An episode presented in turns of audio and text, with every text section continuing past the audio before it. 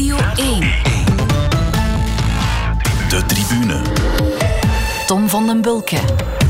Hallo en welkom bij de tribune. Het is paasmaandag, de dag na Parijs-Roubaix. Of dat zou het tenminste geweest zijn in normale tijden. Maar om toch maar het virtuele einde van de Kassei-klassiekers in de verf te zetten, hebben we twee gasten uit het wielrennen uitgenodigd. Patrick Lefevre, manager van de De Keuning Quickstep-ploeg en commentator Michel Wuits. Goedemiddag, heren. Goedemiddag. Patrick, dit is eh, de dag na Parijs-Roubaix, of dat had het dus moeten zijn. De dag waarop je meestal een eerste balans opmaakt na het voorjaar. Maar er was niks natuurlijk nu om een uh, balans van op te maken. Ben je al een beetje gewend aan de nieuwe realiteit? Nee, dat went niet. Hè. Uh, normaal moest ik vandaag het stof uit mijn ogen vegen en ja. uh, een beetje een kater hebben van een feestje, eventueel. Mm -hmm. Maar er is niks. Was het een beetje vreemd dan toch gisteren?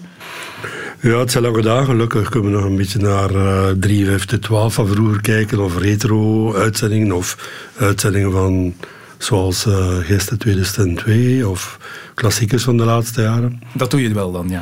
Ja, want dat uh, spukt nog in mijn geheugen op.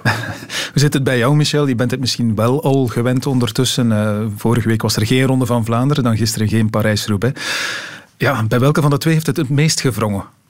Uh, toch bij de Ronde van Vlaanderen. Omdat je dan toch meer voor datgene spreekt waar je voor staat. Mm -hmm. Voor een groot stukje eigen identiteit. Voor een massa van 800.000 uh, tot een miljoen langs de kant. Waarvan je dan weet, uh, die lopen straks allemaal binnen. En die gaan naar je luisteren. Dan ga je toch nog wat meer schrap zetten. Bovendien is het in, in de ronde ook comfortabeler, want je zit binnen. In Parijs-Roubaix moet iedereen afzien. Terecht, overigens. Daar zit je buiten. En als het dan uh, stormt en het komt allemaal van uh, ginder in het westen, dan krijg je ook nog eens, ondanks het feit dat je een dak hebt, regen over je materiaal. Het is al gebeurd dat uh, Carlo Niekerk en ik dat we daar zaten met twee mutsen aan. Ja, het is koud hè, op die betonnen tribune. Ja, maar zoals ik zei, van enige solidariteit mag. Patrick, voor jou Parijs-Roubaix ook wel een best speciale dag. Ik las het nog in je column uh, afgelopen weekend in, in uh, het Nieuwsblad. Je trekt dan je beste kostuum aan. Ja, het is Pasen ook. Hè. Ja. En dat was een beetje een gewoonte van mij. Ik had dat uh, in de tijd eigenlijk een beetje afgekeken van Peter Post. Op de grote dagen stond hij altijd in kostuum. En, en, ik vond eigenlijk wel iets hebben. Zelfs als ik zelf in de auto zat, dan reed ik met, met. Jammer genoeg hebben we dus geen Parijs-Roubaix om vandaag op terug te blikken. Maar we hebben wel twee momenten van de week uh, gevonden. Laat ons daarmee beginnen. Michel, je hebt gekozen voor deze man. Ze komen, ze komen verdomme. Schmil nog 300 meter, minder zelfs, 250 meter. Hij redt het. Wat een battle. Het Schmil gaat het halen, hij redt het. Het is binnen. Schmil, weer een Belg na Museum van Petergem. Schmil, zijn vierde wereldbekerzege. Schitterend. Oververdiend. Kijk eens hoe gelukkig. C'est le plus beau jour de votre vie, même plus beau que Milan-San Remo, là, ce jour-là? Ouais, ouais, naturellement. Parce que j'ai rêvé de gagner cette course. Et aujourd'hui, j'ai réussi. Maintenant, vous vous sentez encore plus belge, plus flandrien qu'auparavant? C'était à vous de décider. Het was uh, André Schmil in 2000 toen hij de Ronde van Vlaanderen won. Hij is uh, onlangs in volle coronatijd dan nog, Michel, geopereerd wegens darmkanker, maar hij stelt het goed blijkbaar. Ja, en uh, dat was voor mij een grote opluchting. Want als dat nieuws binnenliep, dan dacht ik van het zal toch wel niet waar zijn. Zeker Robbie Rensenbrink achtergelaten, André Meegank. En nu nog, uh, nog eens Schmil in het verschiet. En dacht ik van, laat dat niet gebeuren. En toen kwam er een uh, interview, een breder interview van uh, Jurie de Knop in het laatste nieuws. En dan was dat één grote opluchting. Mm-hmm. Ik heb Schmil gaandeweg beter leren kennen. En toen, na die wedstrijd, na die Ronde van Vlaanderen, in 2000 nodigde hij mij uit om samen met zijn ploegmaat uit eten te gaan in Waregem, in het houtvuur. En daar heeft hij mij die avond bij flessen Pomerol, niet te versmaden, zijn verhaal verteld. En dat was indrukwekkend. Hoe hij als zoon van een operazangeres door de Sovjet-Unie reisde, zijn vader nooit gekend heeft en dan uiteindelijk in de Sovjet-hogeschool terechtgekomen is. Eigenlijk een eenzaam man die zijn weg moeten zoeken heeft en uiteindelijk toch wel uh, er heel goed uitgekomen is als uh, kampioen. Ja, je kunt natuurlijk blij zijn dat hij die uh, kanker overwonnen heeft. Al kunnen we dat nu misschien nog niet met helemaal zekerheid zeggen. Maar je hebt ook echt sympathie dan voor hem. Wat op zich misschien een beetje vreemd is, want hij is nooit uh, weggezet geweest als de man met de meest sympathieke stijl natuurlijk. Ik denk dat we onvoldoende tijd genomen hebben. Zeker in het begin. In zijn jaren, laten we zeggen van 92 tot 5, 96. Om hem beter te leren kennen. Dat had met een taalbarrière te maken. Hij eh, kon zich eh, enigszins uitdrukken tot eh, goed uitdrukken in het Frans. Maar Nederlands, dat ging niet. En hij werd dan ook de grote concurrent van Museo. Hij was de man die opbokste tegen de troepen van Patrick. hij werd dus de anti-Museo. Mhm. En uh, dat uitte tot excessen, of dat uh, groeide uit naar excessen. En dan had je in uh, 1995 die ene ronde van Vlaanderen met dat spandoek, Schmil is Judas. Mhm. ja, dat ging er natuurlijk wel bijzonder diep in. Dat kon die man ook lezen. Hè? Hij heeft inderdaad nog bij jou gereden, Patrick. Hij was eh, ja, in jouw ogen dan denk ik niet die meest loyale renner, hè? Nee, en wij staan gekend voor onze loyaliteit. Ja. Maar ik heb ook altijd uh, heel direct met hem geweest. Ik kwam toe via Noël de Meulnaar en Wiesbeke. Kreeg een huurhuis, helemaal opgekalfaterd. Maar wij waren toen al gekend om onze ploegdiscipline. En als ik dan gewoon zei van... Uh, hij was tweede, denk ik, in Tirreno. Mm -hmm. Ik zei, kijk, zaterdag is het allemaal voor uh, Cipollini. Ga je voor Cipollini rijden? En zei nee. Ik zei, dan maak je mij geen cent, dat doe niet mee.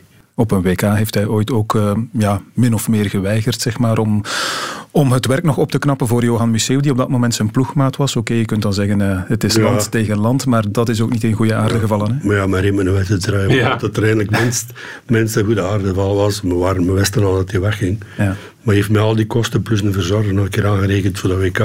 Hij had diezelfde kosten nog een keer naar Jean-Luc van den Broek aangerekend. Ja. En dit soort dingen, daar kon ik niet zo goed tegen. Nee. Heb je dat ondertussen achter je gelaten? Of, of ja, ligt dat nog ergens altijd een beetje moeilijk? We hadden lang zo'n beetje blijven hangen. Maar toen met die Judas-verhalen ik ook erover. En dan heb ik mm. ook uh, tegen de fans gezegd... Oké, ik weet niet wie dat was die. Hè, maar uh, dit, dit hoeft niet. Mm. En dan natuurlijk met de jaren heen... Zo, ja, tot, tot, na, tot na 2000, en vooral als het niet meer koerste... dan bent die waardering uh, wel wederzijds te groeien. Dus ik ben bij mijn bureau geweest in Wevelgem. Ik heb hem ook gezien bij bepaalde leden, zoals Kristal of Fiets. En dan kwam hij af de jovialiteit uh, zelf. Maar ik ben ook niet, ik ben ook niet racuneus. Ik bedoel, dat blijft niet hangen. Bij de jongste Kristal Fiets kwam er plots iemand aan mijn jas trekken. En toen was dat André Schmil. En dat was met omhelzing. Ik zeg, dat is tien jaar geleden dat ik die mensen nog gezien heb. En dan vertelde hij over Moldavië, waar hij een fietsenfabriek heeft, en over zijn nieuwe liefde. Um, die toch graag had dat hij nog voor uh, een nieuwe spruit zou zorgen. en hij ja. zei van, moet ik dat nu nog doen? Zeg je, als het haar gelukkig maakt, zou ik het overwegen. Ja. Heeft hij al geantwoord op jouw sms'jes? Want je hebt hem eh, een bericht gestuurd. Uh, ik had nog twee nummers van hem. Ik heb hem uh, goed herstel en veel geluk gewenst. Maar ik heb nog geen reactie, dus ik moet op een nieuw nummer, denk ik. Oké. Goed, we gaan over naar het moment van Patrick Lefevre. We gaan even weg van de koers en over naar voetbal. De licentiecommissie van de Voetbalbond heeft vandaag geen licentie toegekend aan Standaard, Moeskroen en Oostende uit klasse 1A. Anderlecht krijgt wel een licentie. Meneer Van Bratigem, zeven profclubs voldoen niet aan de licentievoorwaarden. Dat was zelfs voor u wel schrikken, denk ik. We hadden er wel een paar zien aankomen, maar zeven was toch een grote verrassing.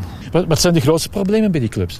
Ja, zoals u het zelf gemerkt heeft, als u meer uitgeeft dan het u binnenkrijgt, dan moet u bijkomende waarborgen gaan geven. En daar zitten we wel uh, redelijk strikt daarachter. En dat uh, zijn de elementen die dan uiteindelijk veel tijd vergen en kijken van wat zijn hun prognoses. Zijn die realistisch, zijn die niet realistisch? En daar gaan nagaan van oké, kan die club het overleven tot 30, 6, 21? Zeven profclubs in het voetbal dreigen hun licentie te verliezen.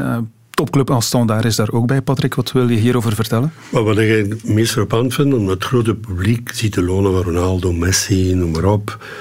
Maar uh, mensen zijn niet bewust dat er ook veel jongens hier in België jonge gezinnen hebben. Uh, ook een huis moeten afbetalen enzovoort. En dan eindelijk in die Maleizes terechtkomen, waar dat, als je ziet Lokeren, hoe dat die vecht om te overleven. Bij mij in stad Roeselare en ik vergeet er misschien nog een paar. En dan, als ik vandaag naar hier kwam, even hier voor de deur stond, eh, Barcelona in, in de problemen, mm dan zeiden oké, okay, er is een groot verschil met ons. zij hebben 99% van het seizoen afgewerkt. Er was nog één competitiematch, plus de play-offs. Wat er misschien drie ploegen goed geld verdienen. Dus ze hebben eigenlijk een inkomsten al gehad. En ze zitten nog in de problemen. Wij hebben drie koersen gereden. En feit is ook, denk ik, dat uh, veel van die problemen nog niet eens iets te maken hebben met de coronacrisis. Dus is dan de vraag eigenlijk, is er uh, fundamenteel iets mis met het businessmodel ook van die clubs allemaal? Ik denk dat ze boven hetzelfde leven. Ik vraag me af wat er de voorbije 10, 15, misschien wel 20 jaar door uh, voetbalhoofden blijven razen is. Waarom men zottigheden uitgehaald heeft tot in het extreme om er überhaupt bij te horen, bij te blijven. En daarbij niet meer gedacht aan het eigen kernkapitaal. Er is in het voetbal maar één kernkapitaal, dat is de eigen jeugd. Het talent. En dat talent dat moet je groter maken in de hoop dat je daar, dat is jammer, want dat doet pijn aan het supportershart, in de hoop dat je dat ooit kunt afstaan voor een grote som, om op die manier um, je evenwicht, je balans te houden. Ja. Uh, maar dit gaat terug tot 10, 20, 30 jaar geleden. En dit doet zich ook voor in lagere reeksen, in provinciale reeksen.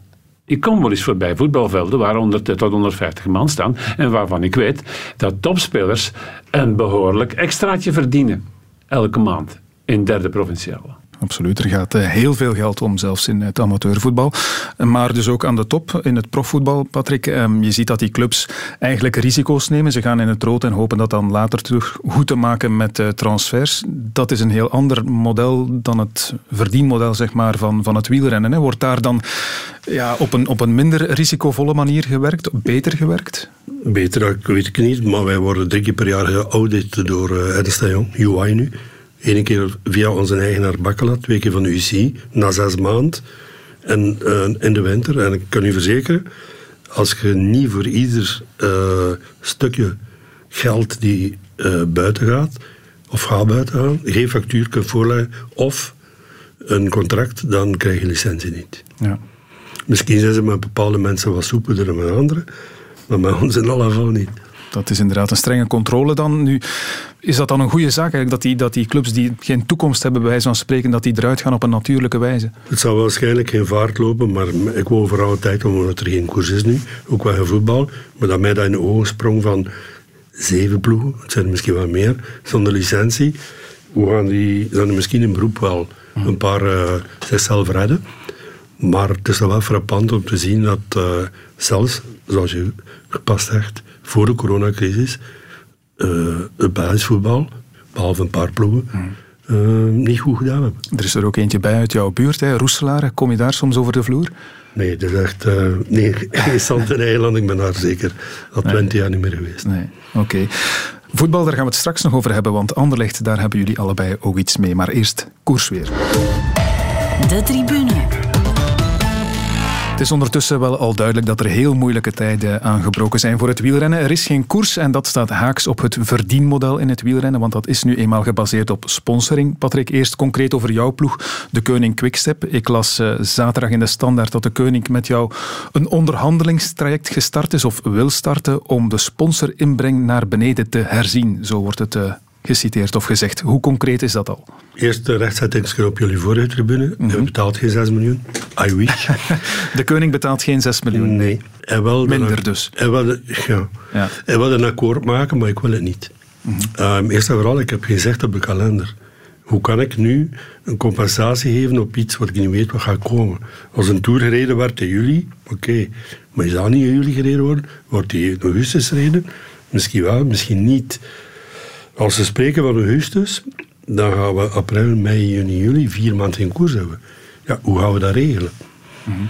Dus dat is niet alleen, want de koning uh, betaalt 22% van mijn uh, totale budget.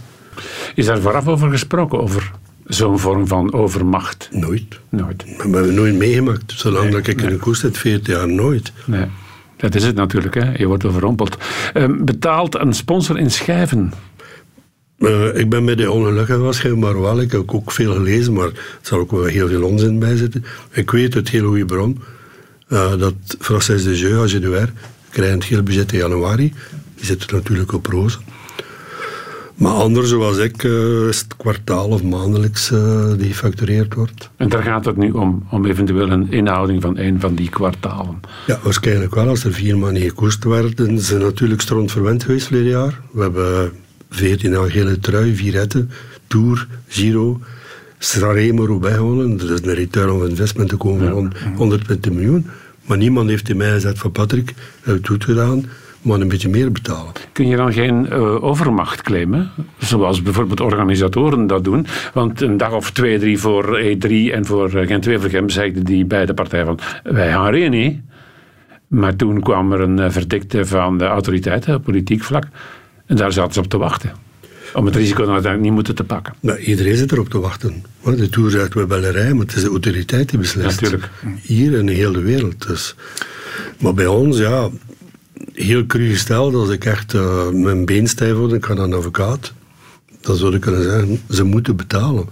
Maar ik zie niet op korte termijn. Ik hoop uh, nog sponsors aan mijn zijde te hebben in 21. Die hebben allemaal contract tot 21, gelukkig maar.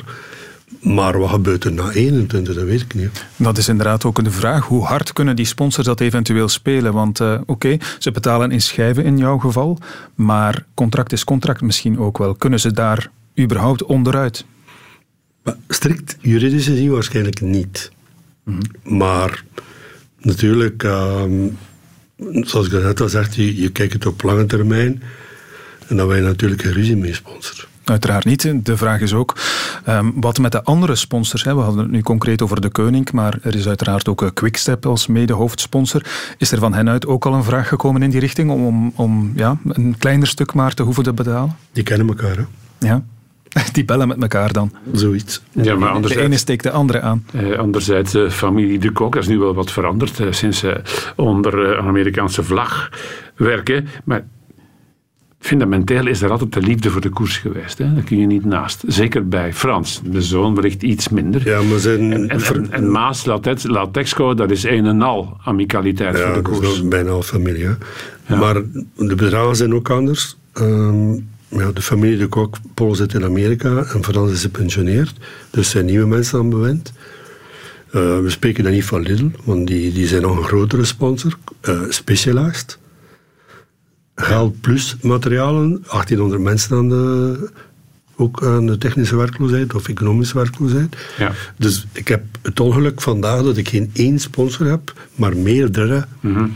En als je meer keer aan die, aan die tafel moet, mm -hmm. ja, dan kun je het gewoon niet anders dan voor iedereen hetzelfde doen. Want als ze naar elkaar liggen te banen, ik zeg tegen Michel 20% en tegen jou 30% mm en tegen een ander iets anders, ja, dan hang ik.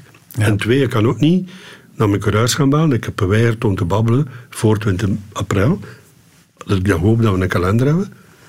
En dan kan ik een coureurs bellen en zeggen, kijk, we gaan vier maanden niet koersen. We gaan waarschijnlijk dit moeten doen. Maar ik kan niet staan in april 20, in mei 30, in juni 40 en dan nog een keer weer, uh, weer komen.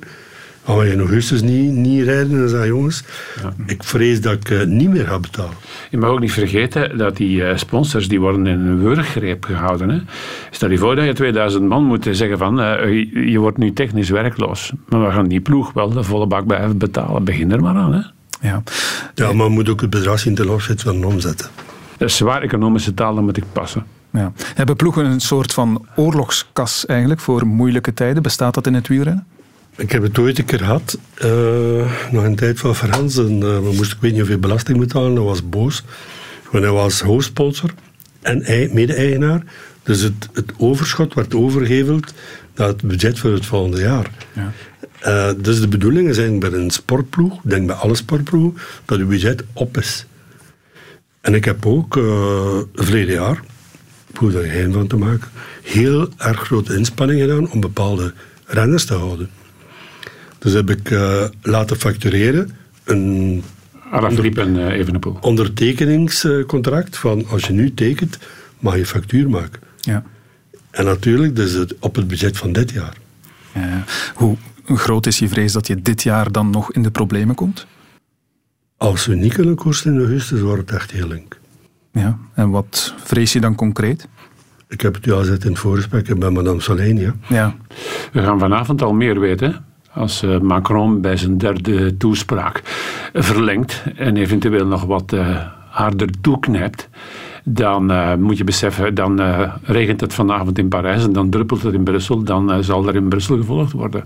Maar je mag niet vergeten, het gaat over een Europees gebeuren, het gaat over een wereldgebeuren, dat moet allemaal in elkaar passen. Hè? En corona is niet overal op hetzelfde tijd, tijdstip in volle orkaan uitgebroken, dus het is waanzin. Het is echt waanzin. En, en daar een termijn op plakken, ik durf niet. We komen straks zeker nog terug op de Tour. Eerst nog even over jouw ploeg, Patrick. Um, jouw renners die krijgen momenteel nog alles betaald. We hebben maart alles betaald. Maart, april, dat is nog niet zeker dan? April is 30 april. Hè. Ja, dan krijgen ze hun loon.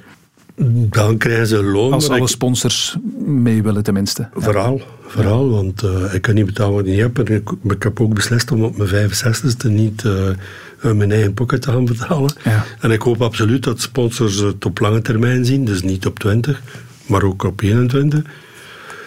Dat uh, de heer Bakkela, die eigenaar is en die over al die jaren tientallen miljoenen in de ploeg gestopt heeft.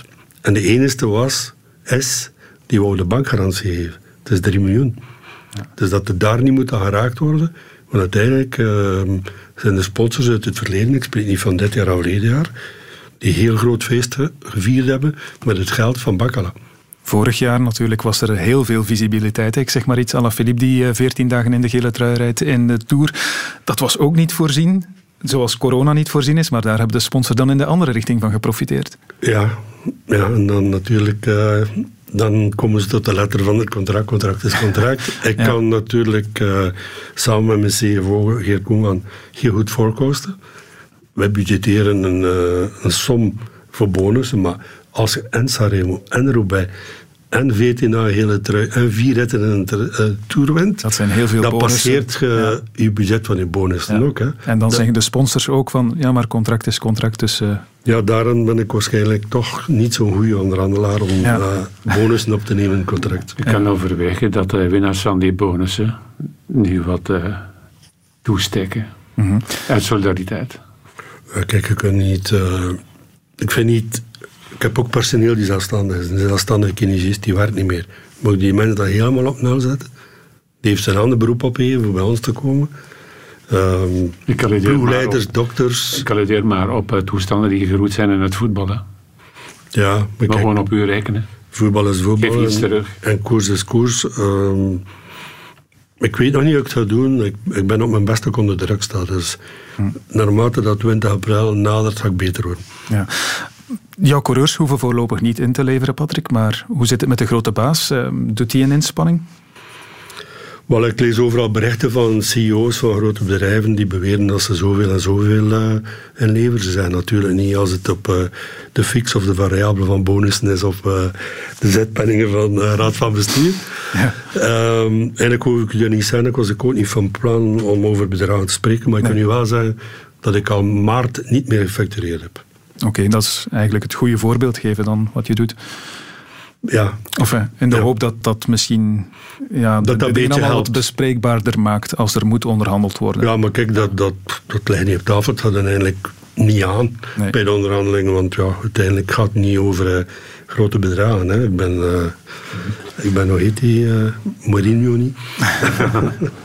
Ja. Hebben jullie een plan om die sponsors die nu de visibiliteit van de koers missen uiteraard, om die toch nog ja, wat, wat aandacht te kunnen geven? Ik merk bijvoorbeeld dat de renners nu bij jullie heel veel inspanningen doen op hun sociale media om toch maar eh, sponsors in, in de picture te krijgen. Is dat echt een bewuste strategie om het op die manier te doen? Tuurlijk, we proberen wat te recupereren natuurlijk. En ik kan u zeggen, dat dit jaar in maart um, meer omzet gedaan in nieuwe media, want we zijn nummer één in de wereld in nieuwe media, mm in, de, in de koers. Uh, meer omzetten dan in maart van verleden jaar. Um, Daar zijn dus uh, effectief cijfers van, ja, dat is meetbaar. Wij kopen, wij kopen die cijfers bij Nielsen. Nielsen kent iedereen, die ja. doet Formule 1, voetbal, alles. Um, iedereen is schijnbaar ook al vergeten dat wij 15 koersen wonnen. Ja. Dus die return of investment was er ook, maar ik ben het niet vergeten. Kun je Als je zaterdag de krant ziet, de dubbele pagina, Gilbert verleden jaar Paris-Roubaix, je had wel de trui aan de ja, ja. Quickstep. Hè? Kun je daar een bedrag op plakken? Op wat?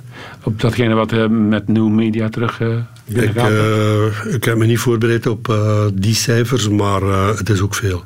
Het, is natuurlijk het interesseert me wel. In, in welke orde spreken we dan? Over nu? Over die maand maart, Of over- als je zegt van daar eh, waren we koning. Ja, het was zeker, eh, ik heb het niet allemaal, want je hebt Facebook, je hebt Twitter, je hebt Instagram. Je hebt dan nog eh, natuurlijk de geschreven pers. Ik denk dat de grap eh, over Twitter, Instagram, Facebook over 600.000 euro gaat. Toch? Ja. Dat kan wel tellen.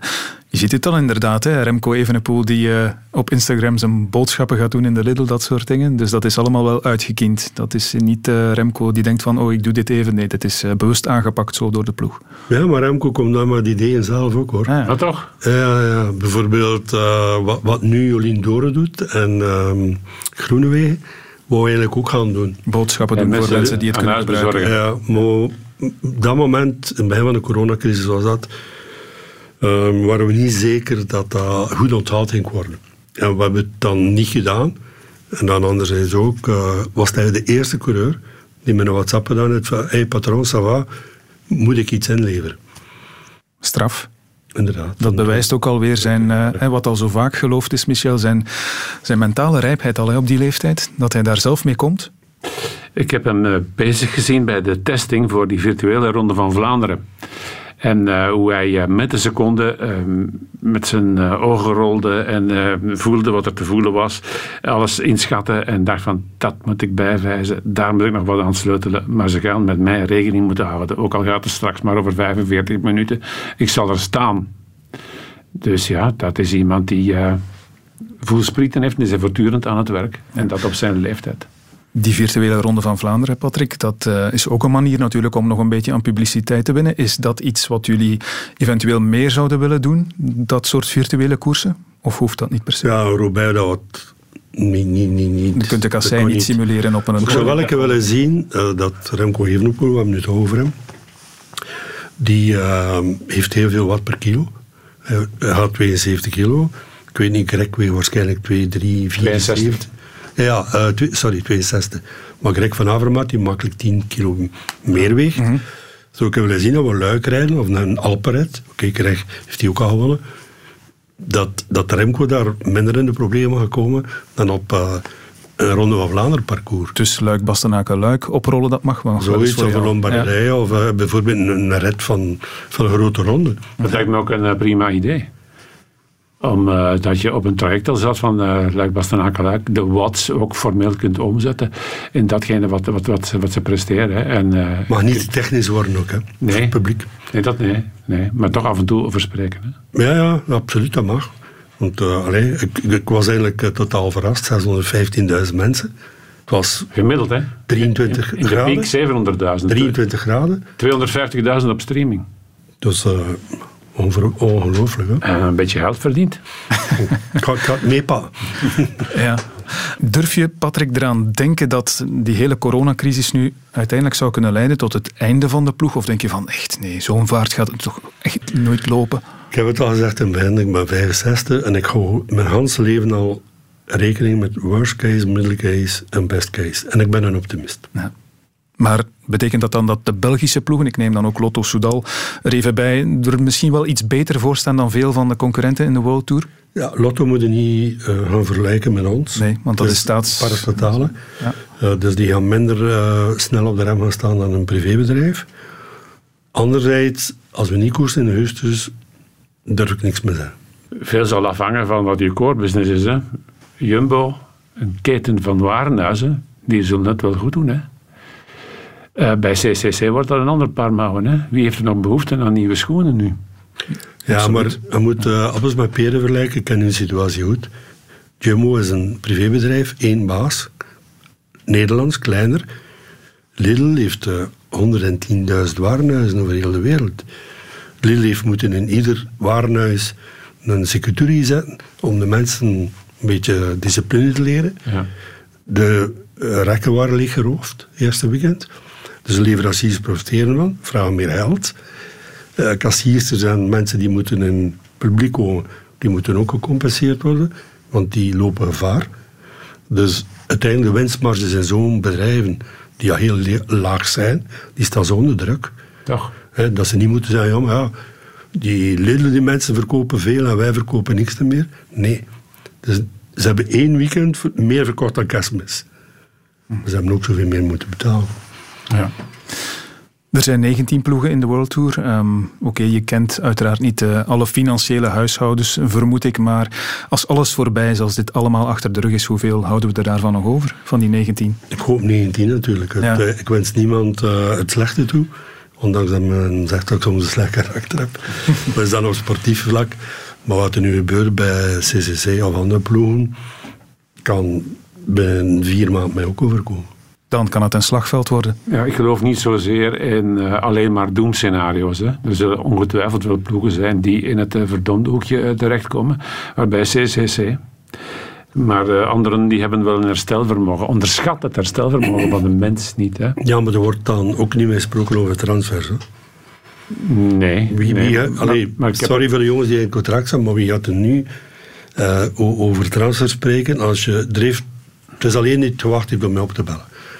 Maar wie, je weet nog niet eens het bestaat je, jaar. je bent ook anderzijds een man die uh, rekent en die uh, neus heeft voor buitenkansen. Dus je gaat ze niet laten voorbij. Dat soort buitenkansen wil ik absoluut niet. Nee, je wil, nee. En als Van, als Van Avermaat komt vragen. Ik heb niet gezegd dat, maar eerst en vooral over de renzen bij mij die in contract zijn. Ik heb altijd gezegd in mijn leven over zieken en over gekwetsten. Ik schop nooit op mensen die op de grond liggen. Nee, dat is ook zo'n situatie nu. Maar je bent wel businessman, hè? je moet dus wel vooruit denken. Ja, ik, en eventueel aan wissels denken. Hè? Als en, en, om weer een klassieker te winnen. Als uw budget uh, helemaal uh, overhoop gegooid wordt, dan moet je wel. En ik denk dat de mensen die aan de andere kant van de tafel zitten, dat begrijpen. Denk je aan Van Avermaat, die mag glimlachen als het zo is? ja, ik lach al. Ik, ik denk voor het moment, eerlijk gezegd, ik denk aan niks. Nee. Ik, uh, pff, ik had de energie niet om het te doen. Ik heb gewoon genoten van de televisie van vroeger. Ik lees kranten uh, en ik probeer mijn energie op te sparen tot het moment dat het nodig is. Michel denkt aan dezelfde vragen als ik blijkbaar. Ik ja. had hem ook in gedachten. We gaan eerst even luisteren naar Gert van Avermaat. Het gaat hier niet over inleveren, het gaat hier over overleven. Hè. Dus uh, ik denk dat het uh, voor ons totaal geen probleem is om, om in te leveren. En uh, ja, het, het, is nu vooral zaak om een, om een goede compromis te, te, vinden. Wat niet simpel is in deze dagen, want ja, iedereen leidt eronder. De ene ploeg al wat meer dan de andere waarschijnlijk. Maar uh, ja, onder deze omstandigheden denk ik niet dat je, dat je het hard moet spelen en dat je niet wilt inleveren. Ik denk dat iedereen in uh, deze maatschappij moet bijdragen op dit moment, omdat het onwaarschijnlijke omstandigheden zijn. Natuurlijk onder bepaalde, onder bepaalde voorwaarden. Het is overleven, zegt hij, dus uh, hij beseft ook maar al te goed dat CCC, de toekomst daarvan aan een zijde in draadje hangt. Ik probeer het toch nog maar even, Patrick, want je zou natuurlijk kunnen denken van oké, met Van Avermaat, ik zou het kunnen proberen zoals met Gilbert. Ja, maar de situatie is totaal anders en hij zegt heel goed. Uh, het is overleven. En, en nog iets, uh, want ik wil ook niet hier passeren van een blijter, want mm-hmm. het gaat hier over wielsport, het gaat over sport, maar de maatschappij algemeen. En hoeveel jonge mensen hebben ook een nieuw huis gezet? Vallen terug op 70 of 75, ik weet het cijfer niet exact. Hoeveel mensen die toen al op een leefloon stonden. Als je dat allemaal samengooit, dan is dat eigenlijk een niet over te zien drama dan gaan wij niet te veel janken over dit of over dat. Maar het is ook wel zo dat je voelt uh, met, met alles in je lijf dat de mensen de sport missen. Absoluut. En internationaal wielrennen, dus over de grenzen heen. Je hebt wel het gevoel dat dat een van de laatste dingen zal zijn die, die weer zal kunnen in, in de lockdown-exit. Niet?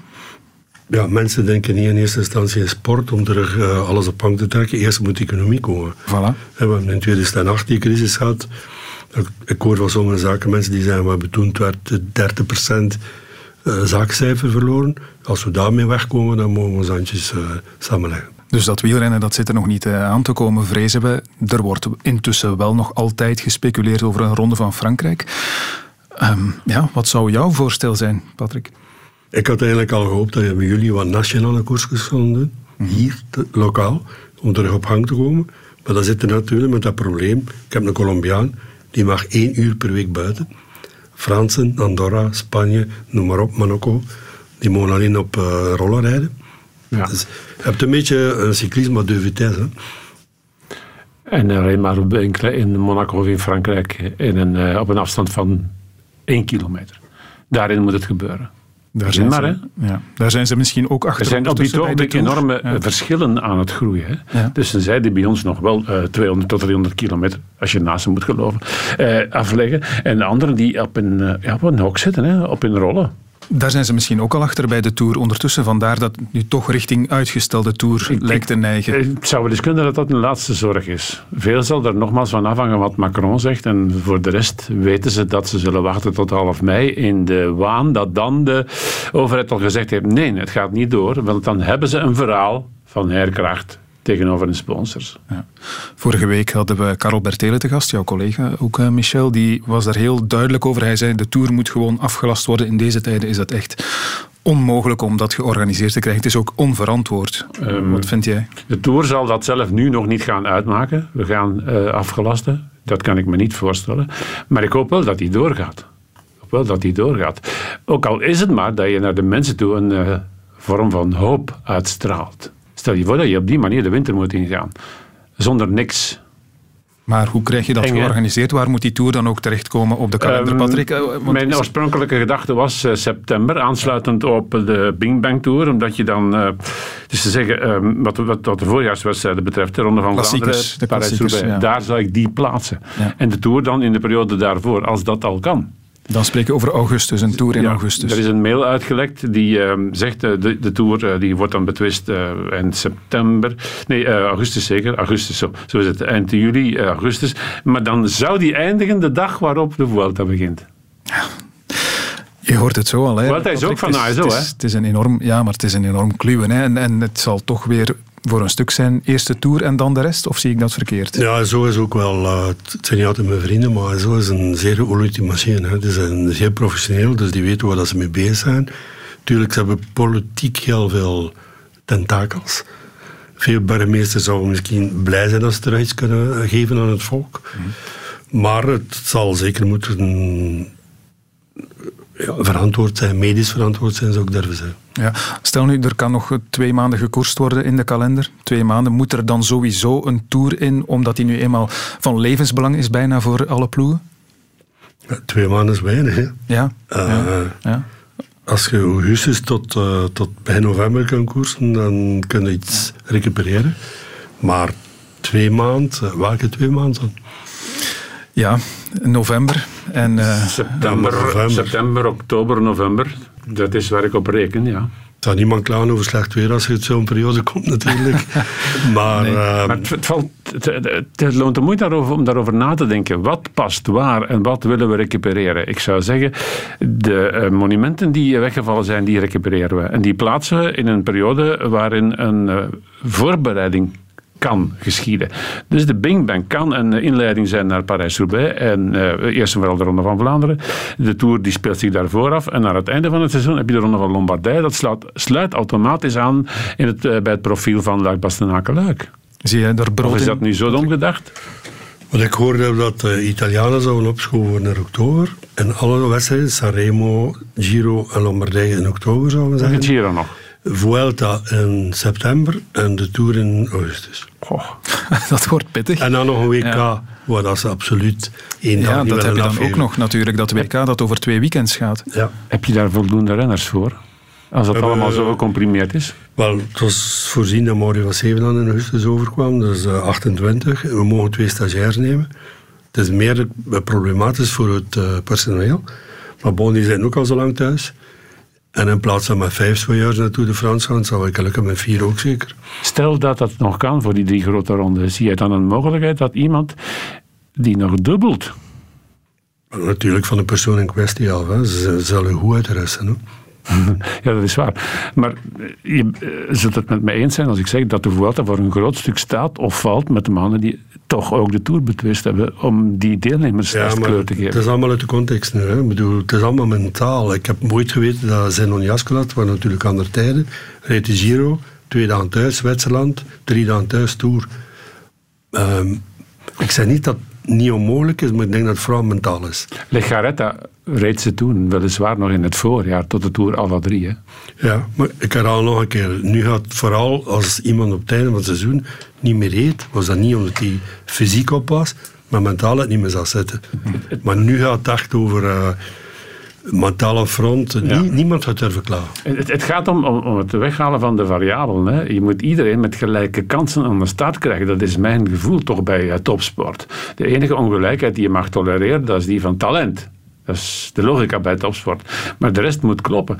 Hoe ga je dat nog klaren als andere landen achterop lopen? In Zuid-Amerika begint de ellende nu nog maar pas. Het is zo'n ingewikkelde puzzel, heel die kalender. Die moet er nu dus inderdaad uh, hopelijk zo snel mogelijk komen. Wie zijn nu de mensen vooral die daar een stem in hebben bij het bepalen van die puzzel? Uh, wordt er ook naar jullie geluisterd? Tom van Damme is voorzitter van de wegcommissie. Ja. Dus hij zal ook wel rapporteren aan Lapartien, de voorzitter natuurlijk. En aan Mina, de directeur met een kleine kern met. Uh, Mevrouw van Arbelen. Ja, buigen zich daarover. CPA wordt erin betrokken, maar ik heb een hoge pet op van de CPA. Mhm. En de ploegen zo gezegd als ICP, maar ik denk dat het eigenlijk boven ons hoofd speelt dat het gewoon overleg is tussen AJOC, organisatoren en UCI. En iedereen probeert zijn meubels te redden. Zie je een mogelijkheid dat, geef een voorbeeld, de Canadese koersen bijvoorbeeld, dat die gewoon zeggen, wij schuiven op. Geef prioriteit aan de monumenten. Wij wachten wel een jaar. Maar nog een keer autoriteiten beslissen. Eén, twee. Misschien moeten we eh, het in Europa houden. Hè? dat is geen uh, terecht, ja, onterechte bedenking. Ja, inderdaad. Ja. Is er sprake van solidariteit eigenlijk in de koers? Of gaat het, als het erop aankomt, toch ook een beetje ieder voor zich zijn? Zeker als het over geld gaat. Hoor jij Europa nu? Ik ook niet. Dus nee. Hetzelfde. Ja. Het heeft nog nooit solidariteit in de koers geweest. Nooit. Ja. Ik ben nog voorzitter geweest van de associatie van wielerploeg. Domste stoot van mijn leven. Ik had tien keer gezegd. Je staat daar met je kalies te vechten voor je collega's. Je draait je om. Ze zijn allemaal weggelopen. In de Festina Tour in 1998 eh, interviewde ik Manolo Saiz. En ik vroeg van, hebben jullie dan geen zin om allemaal met jullie verhaal naar buiten te komen? Hè? Er moet toch zoiets zijn als solidariteit? Niet in stilte vallen. Kijk mij in de ogen die zei van... Heb je dat ooit gekend in de koers solidariteit? Ja. Hamas, jamais. We gaan er dus ook uh, nu maar niet op hoeven te rekenen dan, denk ik. Oké, we blijven natuurlijk speculeren. Dat hoort er nu eenmaal bij in deze onzekere tijden. Maar stel je koerst van, uh, ik zeg maar wat, uh, augustus of september tot november. Kom je dan een beetje terecht in, in, in de zone van de crossen? Kom je daar niet in het vaarwater? Ik zie daar het probleem niet.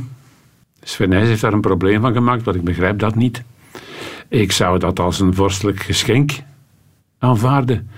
Stel je voor dat je in de cross, dat je na de Ronde van Vlaanderen kunt geprogrammeerd worden. Dan wacht je toch met je cross om te starten tot om vijf uur, dus nooit half zes. Mhm. Dat is toch uh, twee keer bingo. Je geniet van de kijkers van de Ronde van Vlaanderen, die blijven zitten, want die willen Van Aert tegen Van der Poel zien rijden in de cross. En je denkt dat Van Aert en Van der Poel aan de cross gaan rijden en niet de Ronde van Vlaanderen? Dat mogen ze zelf kiezen. Ja, maar dan kiezen ze toch de ronde. Het is te, zien, te zien hoeveel dat ze net leveren hebben. Hè? Als, als, de, startmoney, de startmoney. Ja, er, zijn ja, er, er zijn er ook nog andere. Hè? Maar als je puur sportief kiest, Patrick, kies, je kiest toch gewoon de ronde, dan ga je toch niet een cross rijden? Je hebt ook sponsors die kunnen meekiezen waarschijnlijk. Hè? Ja, misschien wel. Ja. ja, maar er zijn er nog anderen. Hè? Ja, maar goed, als je Van Aert en Van der Poel wegneemt in de cross... Dan heb je Aarts. Ja, en, dat is er nog gras. En, en, Eli laagdunkend over doen. Hè? En Eli Iserbiet en dan, dan zijn we er zo wat. Ja, daar hebben we het uh, twee maanden mee gedaan en, en daar werd naar gekeken. Ja, laat ons wachten. Patrick, laat ons optimistisch blijven, inderdaad. Uh, zoals jij zelf zegt dat je erin bent, een optimist. En ervan uitgaan dat uh, de Koninklijke volgend jaar nog altijd volwaardig bestaat. Wat dan met die kern, die, die rennerskern voor volgend jaar? Er wordt nu niet gekoerst, renners kunnen geen resultaten voorleggen. Wie weet aan het einde van het seizoen misschien nog wel, maar je hebt in elk geval weinig in handen om straks aan het einde van het jaar je groep te evalueren en, en misschien te saneren of, of te zeggen van oké, die blijft, die blijft niet. Ik heb het zwaarste gehad uh, verleden jaar. Ik had 18 coureurs uh, van de 25 eindcontract. Dus die onderhandelingsronde nu zal niet zo zwaar zijn, want het zijn er maar een paar. Ik heb, uh, ik heb wel te doen met uh, Jo 37 jaar. Voilà, dus einde contract. Is bij hem het jaar. Behalve zesdaals van hen dan. en Dries Deveneins, die, die, die zit er nog geen sleet op ook. En dan natuurlijk een beetje de grotere kanaal, Lampard, Bob Jongens. ja, we zullen zien wat de markt doet. Hè ja. markt gaat bepalen. En er komen misschien ook een pak renners vrij natuurlijk. Hè. Straks, eh, ik weet het, je, je wil geen lijkenpikker zijn, maar als ploegen nu eenmaal ophouden te bestaan, stel in het geval van CCC met Van Avermaat, er zullen misschien nog andere renners zijn die op de markt komen waarvan je plots de opportuniteit ziet om die dan toch te halen. Maar Ja, dan zit je met Lampaard en Jongens. Ga je daar dan mee wachten om te zien? Wie weet kan ik hun budget gebruiken om een nog betere renner te halen? Of, of zeg je, kun je nu al zeggen van kijk, Lampaard, Jongens, dat zijn er twee die mogen normaal gezien wel op hun beide oren slapen. Maar je moet uh, niet iemand herhalen, misschien iets anders uh, naast halen die je niet kent. Ja. Eerste verhaal. We zijn content van alle twee van die mensen. Maar ja, natuurlijk, ik heb ook al met uh, managers gesproken twee weken geleden al. Maar ik vond dat ik ook hun mening moest horen over het even in, inleveren, eventueel. En die waren allemaal heel uh, toegeeflijk. Anders is dat niet, natuurlijk. Uh, om te zien, ja, we moeten hier echt overleven. Wat ik veel interessanter vind dan eventuele verschuivingen bij die voorjaarsfiguren, à la Lampaard en uh, Asgerin en dergelijke, en uh, Jongens, want Jongens en Lampaard zijn einde contract. dat is die verschuiving, die accentverschuiving, meer dan dat, naar rondrenners. Je zit met een Evenepoel en een Alaphilippe. Uh, die moet je meer en meer gaan dienen. Hè? Ik denk dat dat het wezenlijke wordt van jouw nieuwe ploeg. Maar uh, waren we er niet mee bezig? Ja, maar dat, dat, dat mag niet stoppen. Hè? Dus het kan best zijn dat je zegt van ik heb dat nu gehad, dat voorjaar. Ik ga er nog wel van meepikken wat er mee te pikken is. Maar het is nu echt wel tijd om een Tour te winnen. Maar het voorjaar is toch ook een deel van het DNA gewoon van die ploeg? Dat is maar, om daarop te antwoorden. Hè? Maar uh, ja.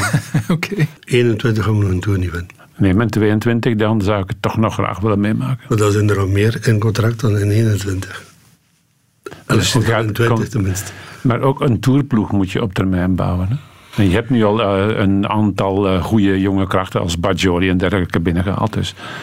Bajoli, Cataneo, uh, Maurice van Severand. Dat is niet zomaar, hè? Nee, nee, nee. Dus, dus daar gaat dus, meer, meer aandacht naartoe. Maar ook budgetair. Ik ben natuurlijk ook geen pretentieuze zat. Uh, ik weet ook wel dat we niet kunnen vechten. Waar, als je ziet, uh, Jumbo heeft vier mannen die top 5 kunnen rijden. Uh, Ineos, mm -hmm. dubbel budget. Maar je kan wel bouwen, hè? Daar ben ik mee bezig. Hè? Ik zou niet zeggen dat jij de compagnie van de koers moet worden, want het is eigenlijk omgekeerd. De compagnie moet de favre van het voetbal worden. Ja, maar jullie vergeten allemaal rap. Hè? Moet ik kijken, ik ben in 2000 al begonnen met de jeugdploeg van Mappé. Cancellara, Pozzato, Evans, ja, nee, Dat weet ik nog. Dat is, twee, dat is 20 jaar geleden. Hè. Ja. Had er bij ons een, uh, een uh, transfersysteem bestaan dan uh, Acnevilla en Monaco. Je, hebt, je hebt opgeleid voor een ander, hè? Ja, maar ik heb er geen spijt van. Ik heb er ook veel plezier om beleefd. Ja. Als je ziet, die kleine ploeg... maar je hebt met Tonkov, met Tonkov al de Giro gewonnen en dat wil je natuurlijk wel terug, dat gevoel. Ja, ja, maar Rominger ook. Ja, zwaar. Maar nee. Patrick Lefevre kennende zal hij ook het voorjaar niet zomaar uit handen willen geven natuurlijk. We hadden het al over Van Avermaat daarnet. Er is ook nog een andere renner met dat typische profiel voor de Quickstep-ploeg, de, de Koning Quickstep-ploeg, die, die ook einde contract is straks, Oliver Naassen. Stel, jij zou bij een ploeg rijden waarbij je meerdere kopmannen hebt. Zou jij dan niet ondertussen al een klassieker hebben gewonnen? Misschien wel, hè. Ik weet dat niet. Dat is echt een vraag die ik mezelf ook stel. Ik ben nu ook einde contract. En heel eerlijk, ik, ik weet dat echt niet. Wat is het beste? Ofwel uh, absoluut kopman zijn, zoals mij, maar niet sterk genoeg om uh, iedereen uit wiel te rijden. En we toch geviseerd worden door uw tegenstanders die misschien wel uh, een overtal hebben. Of ergens mede kopman zijn en minder geviseerd worden. Ik, ik weet het niet wat dat, wat dat het beste is. Jij bent toch niet minder dan Stibar of, of Lampaard? Nee, dat, dat, zijn, uh, maar ja, dat zijn, dat zijn rechtstreekse tegenstanders die ongeveer, ongeveer even goed zijn. Ja. Maar die hebben dan ook alle twee nog niet echt meer gewonnen of zo. Het was Oliver Naassen in de podcast van onze Nederlandse collega's in Het Wiel. Uh, Patrick, het is moeilijk natuurlijk omdat je inderdaad niet goed uh, weet met welke budgetten je straks aan de slag moet. Maar is Patrick Lefevre geïnteresseerd in Oliver Naassen, vraag ik me af. Ik weet mijn budget van 21 wel. Hè. Ja, dat wel, inderdaad. Ja. Maar goed, je moet er misschien ook rekening mee houden. Blijft Lampaard, blijft Jongels. Dat weet je dan weer niet. Nee, maar ik heb... Oliver Naassen een interview gezien drie maanden terug en eentje gezien tijdens corona. Is dat helemaal veranderd van gedachten. Ah ja, oké. Okay. Het is al houden wat we hebben. Mocht ik uh, in de plaats van Patrick zijn, ik zou aan een uh, nieuw soort voorjaarsteam willen beginnen. Ik zou uh, als allereerste Naassen pakken omdat hij zo'n koers kan winnen, zeker in zijn concept. Bovendien heb je er een kanjer aan in een grote ronde. Cijfert zich volkomen weg. En ik ken niemand die zich zo verkoopt. Is publicitair geweldig interessant. Wat doe je met dit advies, Patrick? Opslaan. Ja, oké. Okay. We zijn benieuwd wat er, wat er nog van komt. Ehm, er is ook nog een, nog een andere man. Die gaat denk ik niet meer terugkeren in jouw ploeg. Dat zou me toch ten zeerste verbazen. Maar een goede maand geleden heeft hij wel een ballonnetje opgelaten. We wilden niet nog één keer u opladen om nog een keer extra Parijs-Roubaix te winnen voor ons. Mag ik daar eens heel lang en heel hard over nadenken? Het is niet meteen nee, dat is out of the question. Ik word 40 dit jaar. Einde van het jaar, pas oktober. Dus uh, als ik het ooit één keer moet doen, dan zal het nu wel moeten zijn. Hmm. En daarmee heb ik niks gezegd, toch? Tom Bonen, als er één iemand is die hem goed kent, dan ben jij het wel, denk ik. Um, moeten we dit serieus nemen? Is dit meer dan een losse flodder? Ik weet niet, ik, had, ik dacht dat over Matteo Trentin nog anders, maar over Tom Bonen had ik totaal niet gedacht. Ja. Uh, ik heb het er nog niet over gehad eigenlijk met hem. Nee. Ik ben gaan eten een paar weken voor de corona, maar dan ging het meer over persoonlijk, over ons, hoe is het en dit en dat. En dat, dat moment was het zeker geen item. Denk jij dat het een idee is? Want, want er wordt wel gefluisterd dat het, ja, dat het meer is dan zomaar uh, een geintje. Tom mag uh, voor ons een grote verkenning doen. We zullen daar een goede tien minuten aan besteden voor Sportweekend uh, voor Parijs-Roubaix van volgend jaar. Want dat is de enige koers waar hij volgens mij nog zou voor in aanmerking komen. Maar niet meer voor echt. Stel dat hij het toch serieus meent en hij belt jou op, Patrick. ja, wil je hem dan een soort mini-contract geven voor die Parijs-Roubaix, zeg maar wat? Wel, zijn nu kunnen nu zien dat er e-competitie komt. Misschien is dat een goed idee. Ja, ja. ik weet het niet. Het staan me vragen die ik vandaag totaal niet kan beantwoorden. Ik heb andere zorgen in mijn hoofd en hij waarschijnlijk ook. Want uiteindelijk hier is het, uh, met dit uh, venijnig beest is het voor iedereen overleven. En alle plannen die je had, of ze kunnen maken of zou kunnen gemaakt hebben, die worden allemaal overhoop gegooid. Ja, absoluut. Tom Bonen is niet meer in jouw ploeg, maar je hebt nu een andere ster in de ploeg, Remco Evenepoel. Hoe ga je met hem om eigenlijk? Ehm, over Frank van den Broeke bijvoorbeeld heb je ooit dit gezegd. Als gewoon in je hart zet, in mijn positie mocht je dat niet laten merken, want je hebt zoveel coureurs. En uiteindelijk mocht je niemand voortrekken. Maar natuurlijk, voor een houthaantje doe je iets meer. Ja, ik was aan de ene kant strenger voor hem, maar aan de andere kant liet ik hem ook wel meer toe. Ik heb dat soms een goede vergelijking. Als je een jonge Duitse scheper hebt en doet hem die leiband te strak aan, hij gaat gewoon wil die hond altijd met zijn poten die leiband afdoen. En wel wel gestuurd worden, maar mocht geen keurslijf worden. Of een dwangbuis. Ja, is Evenepoel ook zo'n jonge Duitse scheper die je af en toe iets meer toelaat dan anderen? Iets meer gedisciplineerd. Ja, ja oké. Okay. dat kan ik volgen. Ja. Dus, uh, maar you never know. Hè. Maar ben ook uh, wat flexibeler natuurlijk. Uh, we hadden toen misschien nog meer talent in de ploeg, veel meer talent in de ploeg dan nu. Dan was het nog moeilijker om dat uh, in goede banen te leiden. Maar is hij iemand, gezien al zijn talent, bij wie je makkelijker iets door de vingers kunt zien? Ik ja. heb wel altijd meer door de vingers gezien voor een jongere ja. dan voor een ouder. Want die, die wordt in wezen beter betaald. Die is ouder, die zou moeten weten wat hij kan. Uh, alles is ook geëvolueerd. Hè. Toen was ik uh, persattaché, manager, ploegleider, net geen trainer. En nu heb ik vijf ploegleiders, ik heb uh, dokters, ik heb trainers. Dus ik ga niet iedere dag aan de telefoon hangen bij, bij Remco. Ik vind het heel leuk dat hij af en toe WhatsApp, WhatsApp gestuurd. -hmm. En dat hij heel snel antwoordt ook. maar als er uh, 27 coureurs bij een WhatsAppjes te sturen, dan, uh, ja, dan is het iets anders. Ja. Je hebt zijn ouders beloofd, ik zal hem als mijn eigen zoon behandelen. Dat lijkt me al genoeg. Voilà, hebt jij gezegd. Toch, hè? Nee, ik heb het gezegd. Ja. Wie zijn de andere renners die jou whatsappen, Patrick?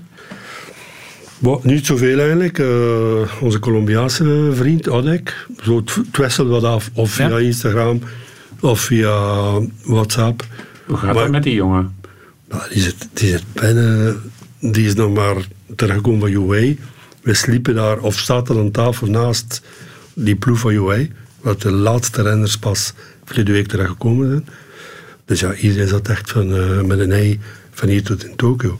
Mm -hmm. En, en uh, Ocho Alvaro is nog, in zijn hoofd nog redelijk uh, jong, om niet te zeggen kinderachtig soms. Mm -hmm.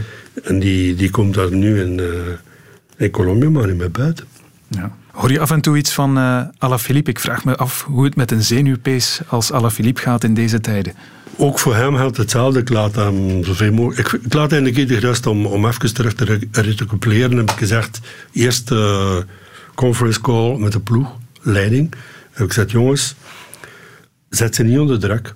Ze hebben heel de winter geleefd zoals het zou moeten zijn, om nu op top te zijn. En dan in één keer kappen ze al uw, uw toekomststromen weg voor uw neus. Dus als je nu onder druk zet, gaan ze zot worden. Dus laat ze even relaxen. Mag dat ze geen 5 kilo bijkomen. Want als ze morgen zeggen, go, staan we daar. Maar ik laat ze zo weer mogelijk rust. Ik ga ze voor 20 april of na 20 april allemaal persoonlijk bellen. Waarschijnlijk met geen goed nieuws. Mhm. Maar ik ga ze toch bellen. Het is geen fijne opmerking, maar mijn indruk is dat als iemand deze rustperiode goed uitkomt, dat dat Alaphilippe is. Je gaf me niet een echt frisse indruk, eerder een eerder vermoeide indruk in uh, Parijs-Nice. Ja, maar jullie zien alleen de buitenkant. Hè. Eerst en vooral, het was de bedoeling om later te starten. Ging zelfs Remo niet rijden. Ronde van Vlaanderen was het hoogtepunt. Mhm. Hij komt terug en hij wordt ziek. Dus de week voor Parijs-Nice was hij ziek. Maar was zo slecht was hij nu ook niet. Hè? Dat niet. Maar je wacht natuurlijk van iemand die dat niveau haalt dan een jaar of drie, vier na elkaar, dat hij daar gewoon op voorborduurt. Hè? Ja, maar ik kan al nog een keer... Verwachtingspatroon te hoog. Hij was ziek geweest de week ervoor. En zijn hoofddoel was Ronde van Vlaanderen tot Luik. Ja. Hij weet even goed als ik. Zit er ook lang genoeg in dat dat een zeer lange periode is. Net iets te lang. Vlaanderen, 5 april, Luik, wat was het? 21 april? Of? Dan zou het misschien gekund hebben dat hij nu niet zou tegenkomen wat hij vorig jaar in Luik tegenkwam. Voilà. Maar verleden jaar was hij al ontwedden in Argentinië. Ja. En hij went nog tot de Walse Pijl. Heb jij een Instagram-account, Michel? Nee.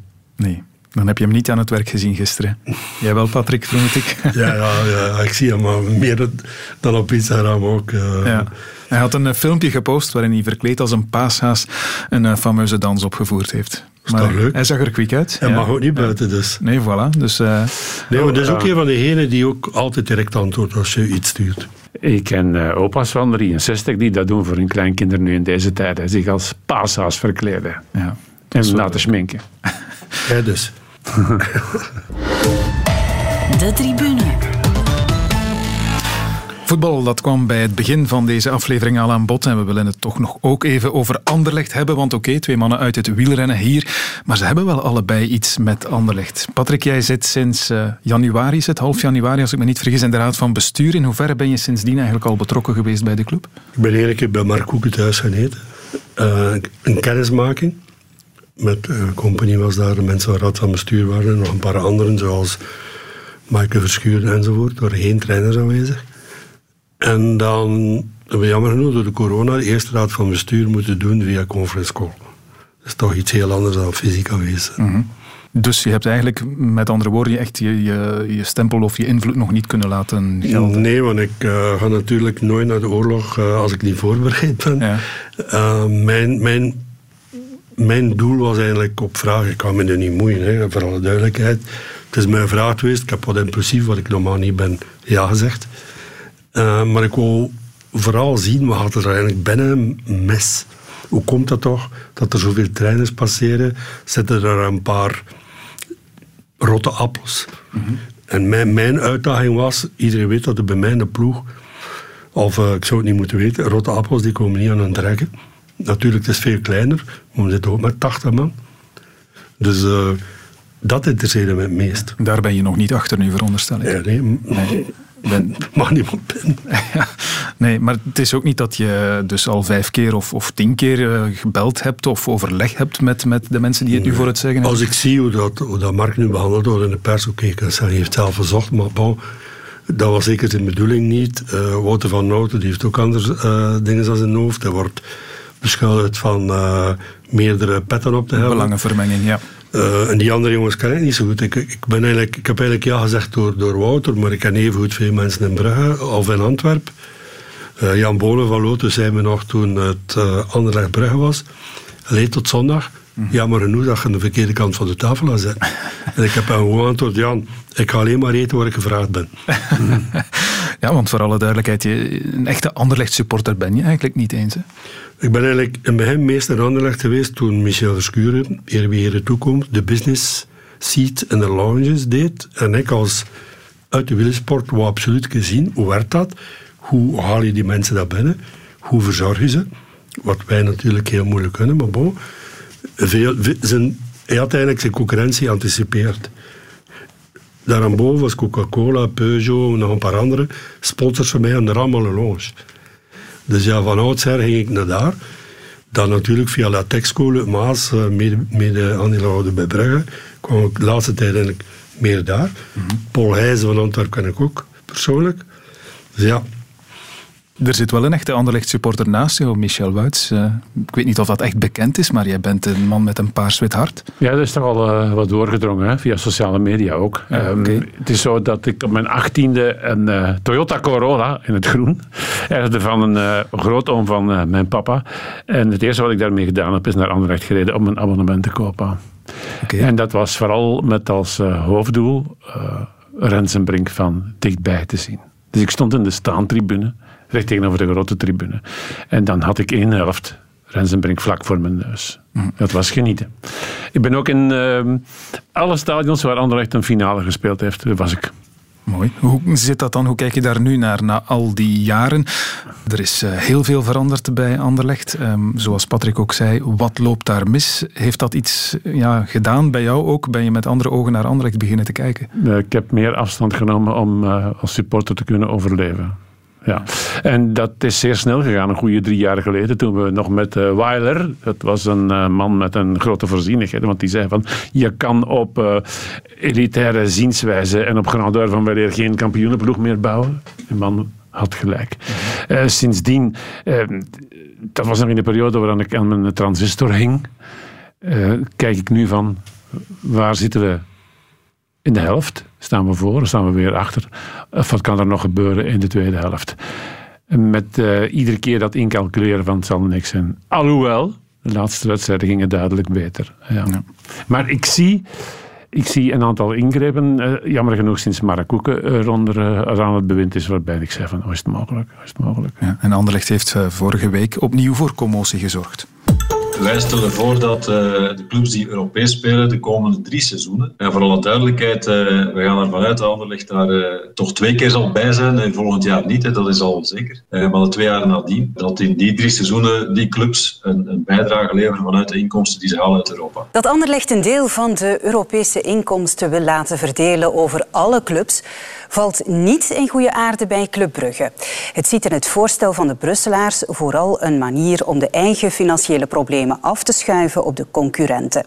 Het kleinere Cercle Brugge is dan weer verrast over de oproep tot solidariteit van uitgerekend Anderlecht. Maar Cercle is wel geneigd om het idee te omarmen. Het voorstel heeft uh, veel reacties losgemaakt. Patrick, ik denk dat je niet betrokken geweest bent bij dit, uh, deze beslissing. Maar is het een idee waar je zou achter staan of waar je achter staat? Uh, laat me toe om in mijn positie vandaag daarin ja. commentaar op te geven. Ja, oké, dat had ik een beetje verwacht. Maar wat vind jij ervan, Michel? Want er zijn wel veel ja, emotionele eh, reacties zelfs opgekomen hè, van uh, supporters die het uh, onaanvaardbaar vinden, die, die zeggen dat ze beschaamd zijn zelfs. Ik weet dat uh, meneer Van Eertveld een integer man is. Een man met het hart op de juiste plaats. Ik vraag me nu af, is hij nu al strateeg geworden? Is dat zijn manier om de kleintjes uh, aan hem te lijmen, te lijmen, en aan zijn club? Daar heb ik geen zicht op. Mm. Dus ik, maar ik kan me ook wel inbeelden dat uh, men in Gent en in Brugge zegt... een beetje zot geworden zeker. Karel van Eetveld is ook niet uh, gepokt en gemazeld in het uh, voetbal, denk ik. Zoveel mensen zijn er eigenlijk niet op dit moment bij Anderlecht die dat wel zijn, denk ik. Patrick, jij uiteraard zelf ook niet. Nee, maar... Um... Is dat een deeltje van het probleem of net niet? Ze kunnen natuurlijk moeilijk nog eens nu het bestuur gaan omgooien en nog eens wat andere mensen erbij nemen. Toen Bart Verhagen Club Brugge overgenomen heeft, uh, ook ik was een van zo, ja, de zoveelste zakenman die het een keer gaat komen doen en die dan gaan passioneel worden en dan fouten gaan maken. Mm. En als je ziet waar Club Brugge nu staat, wat Frits en Manhart en Vragen gedaan hebben, en ik ben goed op de hoogte door, door Luc Maas van Latexco, die hebben schitterend gedaan. Ja. En wat daar kan, kan op een ander ook. Mm. Alleen, het woordje past, mag er natuurlijk geen paniekvoetbal gespeeld worden. Ja, inderdaad. Je bent er toen uh, destijds voor je toezegde op dat voorstel van Anderlecht uh, over gaan praten bij Mark Koeken thuis. Welke indruk maakte hij eigenlijk op jou toen? Nog strijdbaar altijd als voorzitter van Anderlecht? Ik, ken, ik ken Mark al sinds 2002 natuurlijk. Uh, Mark is een hele goede gastheer. Mm -hmm. het eten was lekker, de wijn was goed. en het was de bedoeling om een kennismaking en natuurlijk is er een klein beetje pep bij gekomen van, allee, kom aan, we gaan hier eh, de koe bij de hoors pakken en we gaan proberen terug hmm. boven water te komen. Maar om te zeggen, strategisch op lange termijn, dat was niet de plaats en het moment om het te doen. Ja. En hij wilde jou ook erbij mee, om, omdat jij nu eenmaal iemand bent die al bewezen heeft dat hij een ploeg kan smeden. Wel ja, toen ze een beetje beter begonnen te spelen daarna, ja. geloofden ze al in de Wolfpack-effect. Dus. voilà, ja, kijk, zo snel kan het gaan natuurlijk. Als uh, Mark Koeken op een plaats komt waar hij niet permanent de Polonaise kan dansen, dan krijgt hij een probleem. Hij heeft niet begrepen dat hij op zijn minst backing vocal moet worden. En ik vraag me af, hoe lang houdt hij dat vol? En is de move uh, naar Van Eetveld met in zijn zog uh, van de auto geen move naar een nieuw bewind.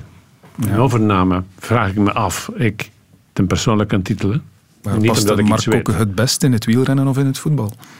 Um, ik denk dat zijn betere periode dat dat eh, bij Lefevre was, omdat hij daar een baas had. Dat was bij Lotto niet het geval. In Lotto, bij Lotto kroop hij uh, naast het stuur van de ploegleider en dirigeerde de koers. Dat kon hij niet. Ik zie je glimlachen, Patrick.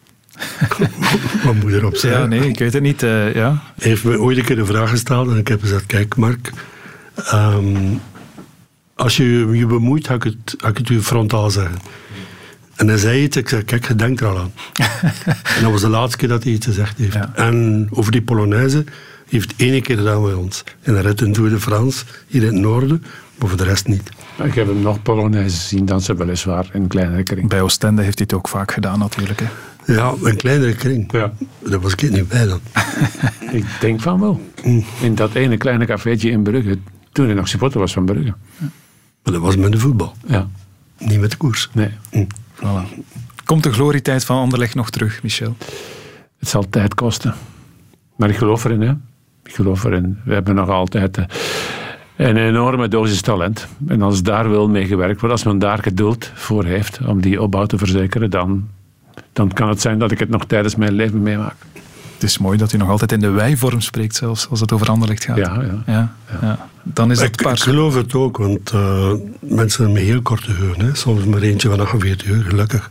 Mm. Maar wij waren in 2011 ook op sterren naar de dood. En we zijn de meest winnende ploeg van de, acht jaar, de laatste acht jaar. En we zijn 2020. En dit jaar hebben we nog niet koerst, maar wel al 15 gewonnen. Maar dus kan zeer snel mensen alweer vergeten. Hè? Dat kan zeer snel gaan als je gelooft in de jeugd. Ja. Oké. We zijn aan het einde gekomen van uh, deze uitzending. Daarin vragen we traditioneel nog naar wat jullie uitkijken de komende week. Michel, ik ga bij jou beginnen. Wat uh, staat er in je agenda genoteerd of waar kijk je naar uit?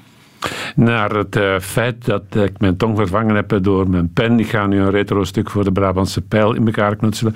En dan eentje voor de Amstel Gold Race. En daar kruipt verdomd veel tijd in. Want alle details moeten kloppen. Die, die stukken lezen we dan op sportza.be? Ja. ja. Oké. Ja.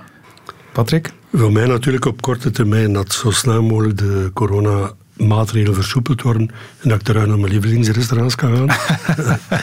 je laat nu aan huis leveren, heb ik gezien. Ja, um, ik ben een middenstander van geboorte, dus ik, ik vind dat we die mensen moeten helpen en ik kan het mij permitteren om een paar keer per week iets te laten thuiskomen.